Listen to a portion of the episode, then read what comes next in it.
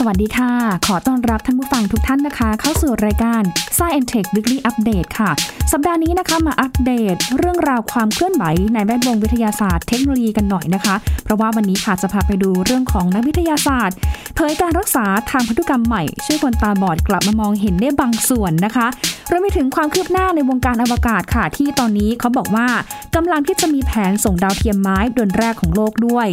และไปดูผลงานของคนไทยกันค่ะ ในกรุงเทพมหานครนี่เองนะคะ ที่ตอนนี้ค่ะ มีการพัฒนาเรือโดยสารพลังงานไฟฟ้า ออกแบบและพัฒนาโดยคนไทย เปิดให้บริการในคลองแสนแสบกรุงเทพมหานครแล้วนะคะ จะเป็นอย่างไรมีหน้าตาอย่างไร ติดตามได้กับ Science Tech สักครู่เดียวค่ะ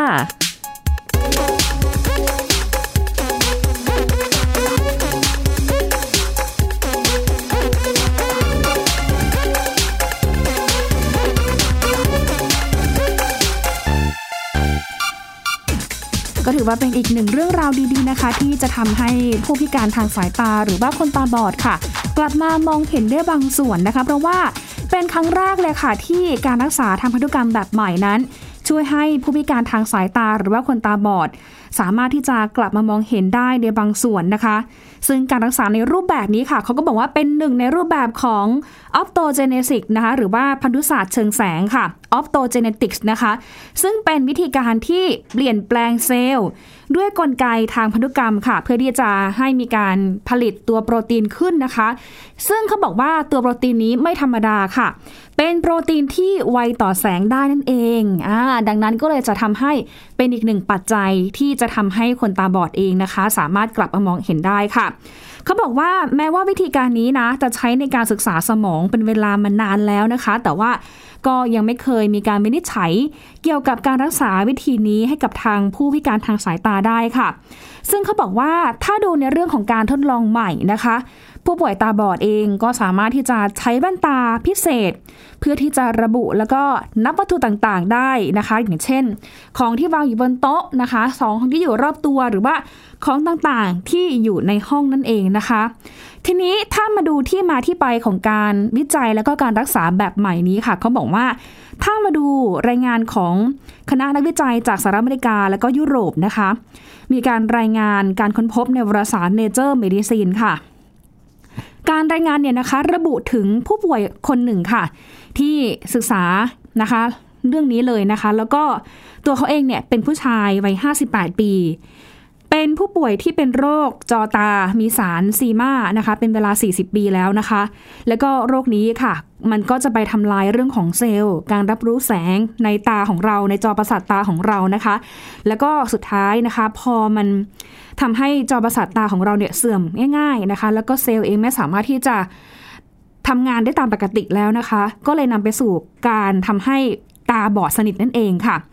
ทีนี้เซลล์ที่รับแสงเหล่านี้ค่ะ เขาบอกว่ามันเปรียบเสมือนกับตัวรับแสงค่ะท่านผู้ฟังคะก็คือ มันจะสื่อสารข้อมูลภาพ ไปยังสมองผ่านทางเส้นประสาทตาค่ะ แต่ทีนี้เมื่อเซลล์เหล่านี้นะคะ มันค่อยๆที่จะถูกทำลาย ค่อยๆ เสื่อมสภาพลงนะคะ ก็อาจจะทำให้บุคคลนั้นเนี่ยเริ่มมีอาการที่มองไม่เห็น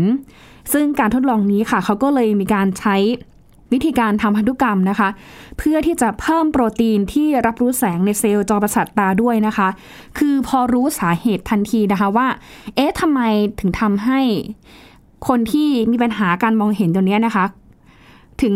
มองไม่เห็นหรือว่าเกิดอะไรขึ้นนะคะเขาก็เลยไปหาสาเหตุมาเนี่ยแหละค่ะ จนสุดท้ายเนี่ยก็รู้ว่าตัวเซลล์ของจอประสาทตาเนี่ยนะคะ มันเสื่อมสภาพแล้วก็ไม่สามารถที่จะทำหน้าที่ได้อย่างเต็มที่ สุดท้ายอพอรู้สาเหตุปุ๊บนะคะ ก็เลยไปหาวิธีการสร้างสารพันธุกรรมนะคะ ที่เป็นการเพิ่มโปรตีนที่ทำให้รับรู้แสงแล้วก็สามารถทำงานได้แทนเซลล์จอประสาทตาได้อีกด้วยนะคะ เพราะว่านักวิจัยเนี่ยเขามองว่าโปรตีนที่ใช้ในการทดลองนี้ค่ะเขาบอกว่าเป็นชื่อว่า ชริมสันอานะคะ ซึ่งสามารถพบได้ในสาหร่ายนะคะซึ่งตัวโปรตีนดังกล่าวค่ะ ก็จะทำปฏิกิริยากับแสงด้วยการเปลี่ยนรูปร่าง แล้วก็ปล่อยให้ไอออนไหลเข้าสู่เซลล์นะคะ ผู้ป่วยที่มีอาการมองไม่เห็นที่แย่ที่สุดก็คือ จะมีการฉีดด้วยเวกเตอร์นะคะ หรือว่าไอตัวที่เป็นเหมือนแบบพาหะอะที่ไปประกอบไปด้วยสิ่งที่เป็นเสมือนกับคู่มือทางพันธุกรรมสำหรับโปรตีนชิมสันอานั่นเองนะคะ ปรตีนดังกล่าวค่ะ มีความไวต่อแสงสีเหลืองเท่านั้นนะคะ ซึ่งนักวิจัยก็บอกว่าเขาใช้โปรตีนชนิดนี้ เพราะว่ามันมีความปลอดภัยกว่าแสงสีฟ้านั่นเองค่ะ ก็เลยทำให้ดวงตานะคะที่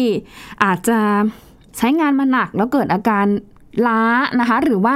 อาจจะทำให้มันเสี่ยงต่อการเสื่อมสภาพเนี่ยนะคะ ก็บอกว่าก็ทำให้ปัจจัยเหล่านี้เนี่ยมันช้าลงมันสโลลงนะคะทำให้ บางอย่างเนี่ยมันยังคงเรื่องของเซลล์อยู่นะคะ ทีนี้ถ้ามาดูในเรื่องของการทดลองนี้ค่ะ นักวิจัยก็มีการสร้างชุดแว่นตาหรือว่าแว่นการลมชนิดพิเศษนะคะ ที่มีกล้องสำหรับจับภาพ แล้วก็ฉายภาพบนจอประสาทตา ที่ความยาวคลื่นแสงสีเหลืองด้วยค่ะ ทีนี้วิธีการใช้นะคะ บอกว่าใช้ยังไงนะคะ ถ้าเป็นผู้ป่วยนะคะ ที่จะใช้แว่นนี้ให้เริ่มมีการฝึกสวมแว่นกันลม ประมาณ 5 เดือนหลังการฉีดเวกเตอร์เข้าไปนะคะ เพื่อที่จะเหมือนให้เวลามันพอดีที่โปรตีนเองเนี่ยนะคะ จะสามารถเกาะตัวในเซลล์ได้ มันสามารถที่จะปรับตัวต่างๆได้นะคะ แล้วก็หลังจากนั้นค่ะ พอใส่เข้าไปปุ๊บนะคะ ให้โปรตีนมันมีเวลาไปเกาะกับเซลล์แล้วปุ๊บนะคะ ทางผู้ป่วยเองเนี่ยนะคะก็เรียนรู้การใช้แว่นค่ะ พอรู้เสร็จปุ๊บนะคะ คุ้นเคยคุ้นชินกับแว่นปุ๊บนะคะ ทางผู้ป่วยเองก็จะสามารถจดจำนะคะ สามารถนับสามารถค้นหา และก็ยังสามารถสัมผัสกับวัตถุต่างๆ ได้นะคะ อย่างเช่น ของที่วางอยู่บนโต๊ะใกล้ ๆ หรือว่าของที่วางอยู่ตรงหน้าเขาได้นั่นเองนะคะ นอกจากนี้ก็ยังบอกนะคะว่าผู้ป่วยรายงานการพัฒนาความสามารถในการระบุหาวัตถุอื่น ๆ ได้ค่ะ อย่างเช่น ถ้าอยู่ในระหว่างกิจกรรมประจำวันนะคะทั้งในสภาพแวดล้อมที่อยู่ในตัวอาคารหรือว่าสภาพแวดล้อมที่เป็น outdoor นะคะก็สามารถที่จะบอกได้เลยนะคะว่า วัตถุที่อยู่ตรงนั้นเนี่ยนะคะคืออะไร ระบุได้เลยนะคะว่าอะมันก็ยังทำให้มองเห็นนะ อันนี้ก็เป็นอีกหนึ่งความหวังเหมือนกันนะคะ ที่ทางนักวิจัยเองก็พยายามพัฒนา วิธีการรักษาเทคโนโลยีทางการแพทย์นะคะ ที่จะทำให้คนที่ตาบอดเลยมองไม่เห็นเลยนะคะ เขาสามารถที่จะกลับมามองเห็นได้อีกครั้งหนึ่งแล้วเป็นการแบบต่อชีวิตต่อความหวังเหมือนกันนะคะ แล้วก็ทำให้เขาเนี่ยนะคะ กลับมาใช้ชีวิตได้สะดวกมากยิ่งขึ้นด้วยเนาะเพราะว่า ถ้าดูนะคะเรื่องของการใช้ชีวิตของผู้พิการทางสายตาเนี่ยนะคะ ถ้าเขาไปในที่ที่เขาไม่เคยไปไม่คุ้นเคยเลย เขาต้องใช้เวลาในการปรับตัวอยู่นานมากนะคะ คือต่อให้ โอเคแม่นทั้งในเรื่องของการสัมผัสหรือว่าการจดจำเนี่ยค่ะ แต่ว่าบางที่เองเนี่ยนะคะ สภาพแวดล้อมมันแตกต่างกันทำให้การใช้ชีวิตของผู้พิการทางสายตาเนี่ยนะคะ ก็เป็นไปอย่างลำบาก แล้วก็ต้องใช้เวลาปรับตัวพักใหญ่เลยทีเดียวนะคะทำกับการย้ายที่ไปอยู่ที่อื่น ๆด้วยนะคะ ยกตัวอย่างถ้าดูบ้านเราเนาะอย่างคนตาบอดเองเขาก็จะนั่งรถเมย์ก็ถามเขาว่าเอ๊ะรู้ได้ยังไงพี่ว่ามาถึงป้ายที่เป็นปลายทางหรือว่าป้ายที่เราจะลงแล้วนะคะเขาบอกว่า ก็นับเอาว่ามันเป็นทางขรุขระมันเลี้ยวกี่เลี้ยวนะคะ เขาจำได้ถึงขนาดนี้นะคะ แล้วทางที่ที่ขับไปเนี่ยมันขรุขระไหมหรือว่าเป็นทางเรียบไหมแล้วก็ระยะเวลาอะไรเงี้ยค่ะเขาก็เหมือนแบบคำนวณคร่าวๆในใจ แต่เขาบอกว่าก็ฝากทางให้กระเป๋ารถเมย์เอง ก็เป็นคนบอกอีกทางหนึ่งด้วย ก็จะได้ทำให้มันแม่นยำมากยิ่งขึ้นนะคะ อันนี้ก็อะก็เป็นอีกหนึ่งวิธีการเป็นทริคเนาะของการปรับตัวของทางผู้พิการทางสายตาด้วยนะคะ ทีนี้ไปสัมภาษณ์กันหน่อยนะคะ เกี่ยวกับเรื่องของงานวิจัยนะคะ ชุดนี้ว่าเอ๊ะเขาคิดอย่างไง แล้วก็มีแนวทางการต่อยอดการทดลองนี้อย่างไรกันบ้างนะคะ คุณ José-Alain Sahel ค่ะ เป็นหัวหน้าการศึกษาวิจัยโครงการนี้นะคะ เขาเป็นหัวหน้าภาควิชาจักษุวิทยาที่มหาวิทยาลัยพิตต์สเบิร์กนะคะ ซึ่งเป็นผู้อำนวยการศูนย์ UPMC Eye Center แล้วก็เป็นศาสตราจารย์ที่มหาวิทยาลัย Sorbonne University ในประเทศฝรั่งเศสด้วยนะคะ เขาบอกว่าวิธีการนี้ค่ะ จะนำไปสู่การค้นพบครั้งสำคัญ และการทดลองนี้เป็นหลักฐานชิ้นแรก ที่แสดงให้เห็นว่า มีความเป็นไปได้นะคะ ที่จะใช้ออปโตเจเนติกส์ในการช่วยให้คนตาบอดเนี่ยกลับมามองเห็นได้ค่ะสำหรับตอนนี้นะคะ คนตาบอดที่เป็นโรคเกี่ยวกับเซลล์รับแสง และเส้นประสาทตาที่ได้รับการผ่าตัด ก็จะเป็นกลุ่มแรกเลยค่ะ ที่เหมาะสุดสำหรับการศึกษาวิธีนี้ด้วยนะคะ แต่ว่ายังไงก็ตามนะคะ คุณชายเฮลเนี่ยบอกว่า ยังคงต้องใช้เวลาก่อนที่จะสามารถนำเสนอวิธีการรักษานี้นะคะ ให้กับผู้ป่วยอย่างกว้างขวางได้ค่ะ เพราะว่าในตอนนี้เองมันเป็นเพียงแค่ การวิจัยนะคะ หรือว่าเป็นการทดลองรักษากับผู้ป่วยในวงแคบเท่านั้นนะคะ แบบคือแบบไม่ได้แมสอะไรมากนะคะ แต่ว่าทางนี้ทางนั้นเนี่ยต้องใช้เวลาแล้วก็ต้องใช้ตัวอย่างการทดลองที่มันมากกว่านี้ ถึงจะให้ผลที่ชัดเจนด้วยนะคะ ซึ่งแน่นอนนะคะว่าทางคณะนักวิจัยเนี่ยนะคะ ก็หวังว่าจะเริ่มการทดลองครั้งใหม่ กับผู้คนจำนวนมากขึ้นในกรุงปารีสนะคะ พิตสเบิร์กนะคะ แล้วก็ลอนดอนด้วยนะคะ ทันทีที่สถานการณ์การระบาดของโควิด -19 เองนะคะ มันดีขึ้นหรือว่าตัวเลขผู้ผู้ติดเชื้อเนี่ยนะคะ มันลดลงจนน่าไว้วางใจได้แล้วนะคะ อย่าลืมเนาะว่าผู้พิการทางสายตาก็เป็นอีกหนึ่งกลุ่มคนที่เปราะบางนะคะที่เสี่ยงต่อการติดโควิด -19 นั่นเองนะคะ ไม่ว่าจะเป็นบ้านเราหรือว่าบ้านเขานะคะ ก็ดังนั้นเนาะทำไม่ได้ร่วมด้วยช่วยกันค่ะ เจอที่ไหนก็ ช่วยดูแลให้เขานะคะ หลีกเลี่ยงหรือว่าสัมผัสนะคะ ปัจจัยเสี่ยงให้น้อยที่สุดนั่นเองนะคะ เป็นเรื่องของเทคโนโลยีทางการแพทย์ค่ะ แต่ว่าช่วงนี้นะคะก็จะพาทุกท่านนะคะ ไปนอกโลกกันหน่อย เพราะว่า Sci-Tech มาทั้งทีค่ะ ก็จะมาคุยเรื่องของดาวเทียมด้วยนะคะ แต่ว่าดาวเทียมดวงนี้ค่ะ เป็นดาวเทียมที่ค่อนข้างจะไม่เหมือนคนอื่นเท่าไหร่นะคะ เป็นหน้าตาแปลกประหลาดเนาะถ้าจำได้เนี่ยก็คือ ก่อนหน้านี้เราก็เคยรายงานเรื่องของดาวเทียมไม้ดวงแรกของโลกแล้วนะคะที่ตอนนั้นเองเนี่ยก็เป็นโปรเจกต์แบบใหม่ๆเลยนะคะ ที่มีแนวคิดมีแผนที่จะสร้างมานะคะ แต่ว่าณตอนนี้ค่ะ ความฝันในการส่งดาวเทียมไม้ดวงแรกของโลกเนี่ยใกล้จะเป็นจริงแล้วนะคะ เพราะว่าตอนนี้เองค่ะ ดาวเทียมนี้นะคะก็กำลังอยู่ระหว่างความร่วมมือของธุรกิจต่างๆ ของฟินแลนด์ค่ะ รวมไปถึงบริษัทวิศวกรรม ผู้ผลิตดาวเทียมวิจัยนะคะ แล้วก็ผู้ที่ผลิต ไม้รายใหญ่ด้วยนะคะ ตอนนี้ค่ะเขาก็ไปโคกับทางองค์การอวกาศยุโรปหรือว่า ESA นะคะ ที่เขาเนี่ยสนับสนุนกิจการนี้ดังกล่าวด้วยนะคะ ก็ทำให้ความช่วยเหลือนะคะ ทั้งในเรื่องของการทดสอบการบินนะคะ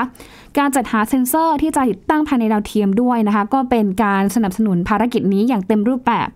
ทั้งในเรื่องของอุปกรณ์เทคโนโลยี แล้วก็ระบบต่างๆด้วยนะคะ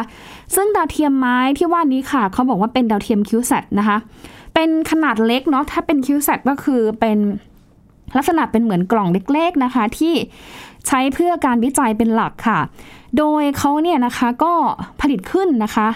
ร่วมมือกันจากหลายหน่วยงานเลยนะคะ ไม่ว่าจะเป็นระดับมหาวิทยาลัย และก็องค์กรต่างๆ ที่ไม่แสวงหาผลกำไรด้วยนะคะสำหรับตัวดาวเทียมไม้ที่พัฒนาขึ้นในฟินแลนด์ตัวนี้ค่ะเขามีชื่อนะคะเขาชื่อว่าWISA Woodsat ค่ะ เป็นดาวเทียมทรงลูกบาศก์นะคะ เป็นทรงสี่เหลี่ยมนะคะ เล็กๆ ขนาดด้านเพียงละ 10เซนติเมตรเท่านั้นเองนะคะ โดยโครงสร้างหลักของดาวเทียมค่ะ ก็ทำมาจากไม้ทั้งหมดนะคะ สร้างขึ้นโดยอาร์ติ Arctic Astronautics นะคะ ซึ่งเป็นบริษัทที่ผลิตแล้วก็จำหน่าย CubeSat นะคะ เพื่อวัตถุประสงค์ในการศึกษาในฟินแลนด์ด้วยนะคะ โอ้โห ฟินแลนด์นี่เขาทุ่มเทมากจริงเนาะ เรื่องการศึกษาเขาเนี่ยก็ถือว่าเป็นอีกหนึ่งประเทศนะคะที่เขามองว่ามีประสิทธิภาพของการศึกษาอยู่อันดับต้นๆของโลกเลยนะคะ แล้วก็ วิธีการเรียนของเขาเนี่ยก็ทำให้เด็กหรือว่าผู้เรียนเนี่ยนะคะ มีรู้ความรู้สึกสนุกในระหว่างที่เรียนด้วย แล้วก็ไม่เบื่อด้วยนะคะ เป็นหลักสูตรที่ดูแบบไม่จำเจแล้วก็ไม่ซ้ำซากทีเดียวนะคะ ทีนี้ถ้าไปถามเรื่องของเป้าหมายของโครงการนี้ค่ะ ทางคุณจาริมัคคินเนน ผู้ก่อตั้งบริษัท Arctic Aeronautics นะคะแล้วก็เป็นหัวหน้าของภารกิจวูดเซตเนี่ยก็บอกกับทางนักข่าวเลยนะคะเขาบอกว่าตัวเป้าหมายของโครงการนี้นะคะก็คือ การส่งดาวเทียม ที่ทำจากวัสดุไม้ค่ะ ผสมไปกับตัวเผชิญความร้อนนะคะ แล้วก็ความเย็นเป็นเป็นเหมือนแบบเหมือนกับเคลือบนะคะ วัตถุที่มันสามารถทนต่อสภาพแวดล้อมในระดับอวกาศได้นะคะ รวมไปถึงเรื่องของอความกดดันด้วยนะคะนี้คือวัตถุมันต้องมีความแข็งแรงมากในระดับหนึ่งด้วยนะคะ แน่นอนค่ะว่านอกเหนือจากความร้อนความเย็นแล้วก็แรงกดดันแล้วค่ะ ตัวของวัตถุเองก็ ถูกออกแบบให้ทนต่อการแผ่รังสีแบบแรงในอวกาศด้วยนะคะ อันนี้เป็นสิ่งสำคัญมาก ๆ เลยค่ะ ต้องรีเช็คนะคะว่าเกรดที่จะขึ้นไประดับอวกาศนะ ต้องมีความแข็งแรง ทนทานพอสมควรค่ะ เพราะว่าในระดับอวกาศนะคะ มีสภาพแวดล้อมค่อนข้างที่จะสุดโต่งแล้วก็อันตรายหลายอย่างนะคะ ที่มันไม่ได้ปลอดภัยเหมือนกับโลกของเราอยู่เนาะนะคะ ซึ่งดาวเทียมดังกล่าวนี้ค่ะ เขาบอกว่าเป็นดาวเทียมไม้ดวงแรกเนาะที่ถูกปล่อยสู่วงโคจรนะคะ ซึ่งเขาบอกว่าจะเป็นการทดสอบครั้งแรกนะคะว่าเราสามารถใช้วัสดุดังกล่าวเนี่ยเพื่อการพัฒนาโครงสร้างต่างๆ ในอวกาศในอนาคตอย่างไรค่ะ อย่างเช่นนะคะ อาจจะมีการใช้ไม้สร้างชิ้นส่วนของยานอวกาศ หรือสถานีอวกาศที่กำลังเริ่มศึกษาพฤติกรรมของไม้อยู่ในอวกาศในขณะนี้ด้วยนะคะว่า ไม้เองสามารถที่จะทนต่อ สภาพแวดล้อมในอวกาศได้หรือไม่นะคะ นอกจากนี้ค่ะทาง UMP Playwood ของฟินแลนด์นะคะ ก็มีการ ไปค้นหานะคะ หรือว่าจัดหาไม้จากต้นเบิร์สสำหรับใช้ในโครงการนี้ด้วยนะคะ โดยการใช้วิธีการอบไม้ด้วยความร้อนในสภาพสุญญากาศ เพื่อที่จะทำให้แห้ง แล้วก็เพิ่มความแข็งแรง และมีสารประกอบที่มีอลูมิเนียม และออกซิเจนก็ถูกใช้เป็นส่วนผสมของไม้ด้วยนะคะ นี้ขั้นตอนของการเตรียมไม้ไม่ธรรมดาทีเดียวนะคะเนี่ยค่ะที่บอกว่าผสมอะไรก็นี่แหละค่ะ ทั้งเรื่องของอลูมิเนียมแล้วก็ สารเพิ่มความแข็งแรงด้วยนะคะ ที่จะทำให้ไม้ไม่ถูกทำลายได้ง่ายด้วยนะคะ ซึ่งตอนนี้ก็มีการทดสอบมาหลายครั้งแล้วนะคะ ว่าไม้เองเนี่ยมันทนไหมถ้าอยู่ในสภาพความร้อนความเย็นแบบนี้ หรือมีแรงกดดันได้ขนาดนี้นะคะ แล้วก็เพราะว่าจากการ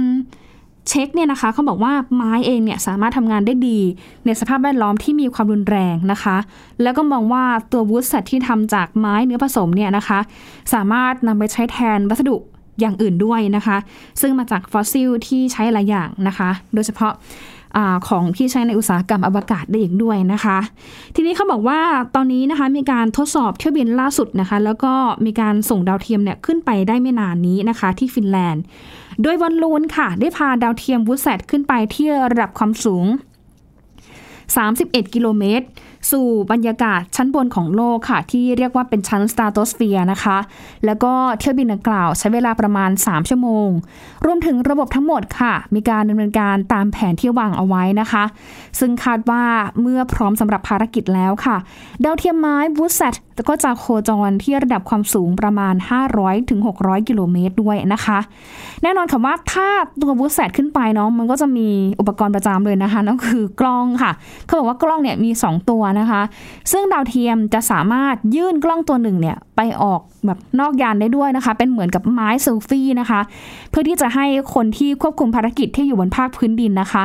มองเห็นสิ่งที่เกิดขึ้นรอบตัวดาวเทียมได้ตลอดเวลาค่ะ อย่างเช่น ภาพถ่ายพื้นผิวยานในอวกาศนะคะ ดูว่าสีของพื้นผิวยานด้านนอกเนี่ยจะเปลี่ยนแปลงหรือไม่พอเขาเนี่ยไปอยู่ในอวกาศแล้วนะคะหรือถ้าเปลี่ยนไปเนี่ยมันเปลี่ยนไปลักษณะอย่างไร อันนี้ก็เป็นอีกหนึ่งข้อมูลที่เขากำลังเก็บอยู่ แล้วก็ศึกษากันอยู่ด้วยนะคะ แน่นอนนะคะว่ากล้องเซลฟี่เนี่ยนะคะเป็นกล้องที่มีความละเอียดคมชัดสูง แล้วก็สามารถบอกได้ลึกถึงนะคะว่า ตัวภาพยาเนี่ยนะคะ มันมีเออขออภัยค่ะ ตัวภาพของดาวเทียมเนี่ยนะคะ มันมีรอยร้าวหรือว่ามีจุดไหนที่มันชำรุดได้หรือไม่นะคะ อันนี้ก็จะสามารถที่จะรายงานไปยังพื้นผิวโลกได้ทันทีด้วยนะคะ แน่นอนนะคะว่ามาถึงจุดนี้แล้วนะคะ ก็ทำให้ทางหัวหน้าโครงการเองค่ะ ก็มองว่าเนี่ยนะมันไม่น่าเชื่อเลยว่า เอ้ยโลกของเราเนี่ยจะมีการส่งดาวเทียมขึ้นไปได้แล้วนะ แล้วก็วันนี้คือมันมาเร็วจริงมันมาถึงจริงค่ะ แต่ว่ากระนั้นเองนะคะเขาก็ยังเชื่อว่ายังมีความต้องการเฉพาะ พื่อใช้วัสดุที่ทำจากไม้ในอวกาศอย่างแน่นอนนะคะ แล้วก็นี่เป็นอีกหนึ่งโครงการเป็นอีกหนึ่งโปรเจกต์การทดลองค่ะที่นำร่องไปสู่การนำไม้มาเป็นวัสดุ ของอากาศยานที่อยู่นอกโลกได้นั่นเองนะคะ อันนี้ก็เป็นเรื่องราวที่เกิดขึ้นในวงการอวกาศอีกด้วยนะคะ เดี๋ยวช่วงนี้ค่ะ พักกันสักครู่ค่ะ ช่วงหน้านะคะ จะพาท่านผู้ฟังค่ะ ไปดูเรือพลังงานไฟฟ้านะคะ ที่ออกแบบโดยคนไทย ตอนนี้เขาบอกว่าใช้ในคลองแสนแสบแล้วนะคะ หน้าตาจะเป็นอย่างไรสักครู่เดียวกับ Science Tech Weekly Update ค่ะ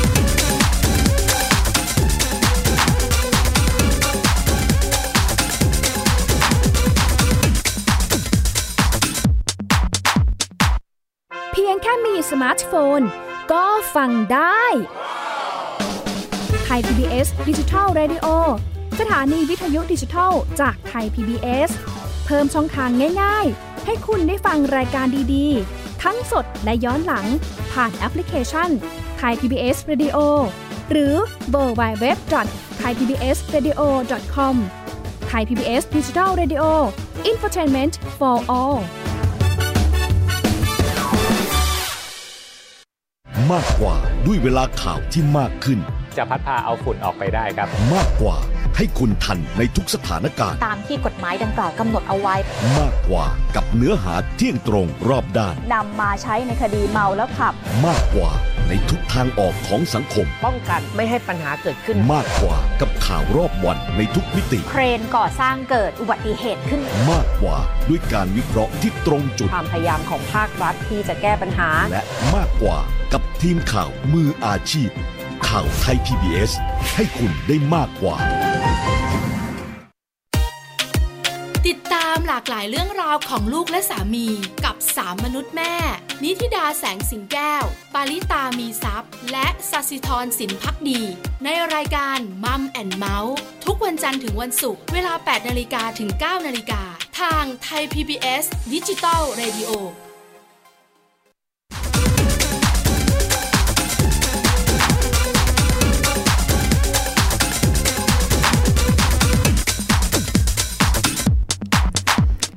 ลับเข้าสู่ Science Tech Weekly Update ในช่วงที่ 2 นะคะ อย่างที่เกริ่นไว้ในช่วงแรกค่ะ ว่าจะมีข่าวดีนะคะ เพราะว่าตอนนี้กรุงเทพมหานครนะคะ เตรียมที่จะเปิดให้บริการเรือพลังงานไฟฟ้าเส้นทางใหม่ หลังจากที่เขานะคะกำลังทดลองนำเรือพลังงานไฟฟ้าเองนะคะ มาใช้บริการในเส้นทางระหว่างท่าเรือสถานีไฟฟ้าหัวลำโพง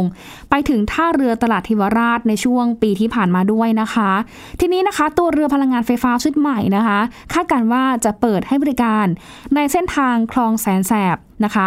ซึ่งเรือทุกลำค่ะ เก๋มากๆค่ะ ใช้พลังงานไฟฟ้าใช่ไหมคะ แล้วก็ออกแบบพัฒนาโดยคนไทยนะคะ เพื่อที่จะส่งเสริมการพัฒนาเทคโนโลยี เรือพลังงานไฟฟ้าในประเทศ และที่สำคัญนะคะเก่งมากๆเลยค่ะ ก็คือลดการปล่อยมลพิษเข้าสู่ชั้นบรรยากาศจากเรือโดยสารนั่นเองเนาะถ้าพูดถึงสภาพของ ถ้าก่อนที่โควิดจะระบาดก่อนหน้านี้นะคะ เราคงเห็นบรรยากาศ การจราจรทางน้ำที่ชัดเจนที่สุดก็คือคลองแสนแสบนะคะ เป็นการจราจรทางน้ำใจกลางกรุงเทพมหานครนะคะที่โอ้เดินทางกันหลายกิโลเมตรทีเดียวค่ะ ยาวมาก ๆ เลยนะคะ แล้วก็แต่ละโซนที่ไปเนี่ยก็คือผ่านพื้นที่ชั้นในของตัวเมือง พื้นที่เศรษฐกิจของตัวเมืองค่ะ โดยเฉพาะเส้นที่เลียบผ่านถนนเพชรบุรี นะคะ แล้วก็อยู่ระหว่างถนนเพชรบุรี แล้วก็สุขุมวิทนะคะ ซึ่งเวิร์กนั้นนะคะ จะมีทั้งพนักงานนะคะ คนทำงานในหลาย ๆ ที่นะคะ คนที่อยู่อาศัยหรือว่าใช้ในการเดินทางไปสถานที่ต่าง ๆ เนี่ยนะคะ คือเยอะมากนะคะ แล้วก็สิ่งแวดล้อมนะคะ ที่อยู่ในพื้นที่ตรงนั้นเนี่ยอาจจะดูแบบว่าขมุกขมัวหน่อยนะคะ แล้วก็จะเห็นได้ว่าพอเรือวิ่งมาแต่ละครั้งนะคะ โอ้โหกลิ่นนี้แบบว่าก็จะเป็นกลิ่นน้ำมันเนาะแล้วก็อาจจะมีแบบว่ามีละอองฝอยด้วยนะคะ เป็นแบบละอองน้ำ แบบพรมหน้าทุกครั้งเวลาที่เรือแล่นผ่านนะคะ แต่ว่าทีนี้ถ้าเป็นเรือยุคใหม่เนี่ยเขาบอกว่าโอ้นะคะ เป็นเรือแบบที่ไม่ต้องปล่อยมลพิษเลยนะคะ เป็นเรือโดยสารพลังงานไฟฟ้าค่ะนะคะ ก็ยาวประมาณ 12 เมตรครึ่ง และกว้างประมาณ 3 เมตร 20เซนติเมตรนะคะ สามารถที่จะทำความเร็วสูงสุดได้ประมาณ 17 ถึงอ่า17 กิโลเมตรต่อชั่วโมงค่ะ แต่ว่าทางนี้ทางนั้นเนี่ยก็ไม่ได้วิ่งเร็วขนาดนั้นนะ เพราะว่า ก็จะใช้ความเร็วปกติในการวิ่งนี่แหละนะคะ ก็คือช้านิดหน่อยประมาณ 10-15 กิโลเมตรต่อชั่วโมงนะคะ เรือลำหนึ่งค่ะสามารถที่จะรองรับผู้โดยสารได้ถึง 40 ที่นั่งค่ะ 40 ที่นั่งไม่พอนะคะ เพราะว่าในส่วนนี้เองค่ะ ยังรวมไปถึงที่นั่งสำหรับผู้พิการเนาะอันนี้คือเข้าถึงทุกกลุ่มด้วยนะ ก็จะมีการสแปร์ไว้สำหรับที่นั่งสำหรับผู้พิการ 2 ที่นั่งนะคะ พร้อมกับสามารถที่จะใส่จักรยานได้ถึง 2 คันด้วยนะคะ ระบบเคลื่อนนะคะขับเคลื่อนโดยใช้มอเตอร์ไฟฟ้าขนาด 10 กิโลวัตต์ แล้วก็แบตเตอรี่ขนาด 5,000 วัตต์ชั่วโมงนะคะ มีการติดตั้งแผงโซลาร์เซลล์อยู่ด้านบนหลังคาของตัวเรือด้วยนะคะโอ้ create มากนะคะ ชอบอะเพราะว่าตัวโซลาร์เซลล์นะคะ ก็จะเป็น เหมือนรับพลังงานแสงอาทิตย์ใช่ไหมคะติดไว้บนหลังคาของเรือ เป็นระบบชาร์จไฟฟ้าเสริมด้วยนะคะ ส่วนระบบไฟฟ้าหลักเนี่ยก็คือใช้วิธีการชาร์จพลังงานไฟฟ้า นานประมาณ 90ถึง120 นาทีนะคะอ่าแล้วก็ชาร์จไฟฟ้าไปนะคะ ไปต่อครั้งหนึ่งนะคะก็รอได้ ซึ่งแต่ละครั้งที่มีการชาร์จไฟนะเขาบอกว่าเรือเองสามารถวิ่งได้อย่างต่อเนื่องเลยนะคะ สูงสุด 3 ชั่วโมงด้วยกันอ่าก็ถือว่าได้นะ เพราะว่า โอ้โหนะคะขาก็ตีซะว่าขาไปกับขากลับเนี่ยก็ยังได้เลยนะคะ ก็ยังแบบเหลือพลังงานอู้ฟู่อยู่นะคะ และที่สำคัญก็คือยังมีโซลาร์เซลล์ spare ไว้อยู่ข้างบนด้วยนะคะ ซึ่งถ้ามาดูโครงสร้างของเรือค่ะ ก็บอกว่าทำมาจากไฟเบอร์กลาสมีความแข็งแรงนะคะ ระบบความปลอดภัยของเรือโดยสารพลังงานไฟฟ้าเนี่ยติดตั้ง กล้อง 3 ตัวค่ะ เป็นกล้อง CCTV นะคะ มี GPS นำทาง ระบุตำแหน่งของเรือ สัญญาณไฟเดินเรือชัดเจนนะคะ แล้วก็สปอตไลท์ส่องสว่างในกลางคืนค่ะ นอกจากนี้ไม่พอนะคะ ยังเตรียมพร้อมในเรื่องของความปลอดภัยทางน้ำด้วยนะคะ เพราะว่าเรือเองเนี่ยก็มีเบาะชูชีพใต้ที่นั่งทั้ง 40 ที่นั่งนะคะ มีถังดับเพลิงสแปร์ไว้ด้วยนะคะ 2 ถัง แผ่นอะคริลิกบังลมแล้วก็น้ำกระเด็นใส่ผู้โดยสารค่ะ แล้วก็มีราวกันตกจากเรือนะคะ แล้วก็ลูกยางกันกระแทกด้านข้างของตัวเรือทุกลำด้วยนะคะ ซึ่งแน่นอนนะคะว่าตัวเส้นทางที่ให้บริการเนี่ยก็จะเริ่มตั้งแต่ที่ท่าเรือ วัดศรีบุญเรืองนะคะท่าเรือพร้อมมิตรท่าเรือเสรีไทย 26 นะคะ ไปจนถึงเนี่ยแหละค่ะท่าเรือตลาดมินบุรี เขตมินบุรีนะคะ ซึ่งรวมระยะทางทั้งหมดเนี่ยประมาณ 10 กิโลเมตรครึ่ง สำหรับการกำหนดเปิดเส้นทางบริการนี้ค่ะ เขาก็บอกว่าน่าจะมีขึ้นในช่วงเดือนสิงหาคมนี้ค่ะ โดยเรือนะคะมีการให้บริการประมาณ 12 ลำนะคะ แล้วก็ช่วงแรกเองเขาบอกว่าเป็นการทดลองวิ่งนะจ๊ะ ไม่มีการเก็บค่าโดยสารแต่อย่างใดค่ะ นี่นะคะ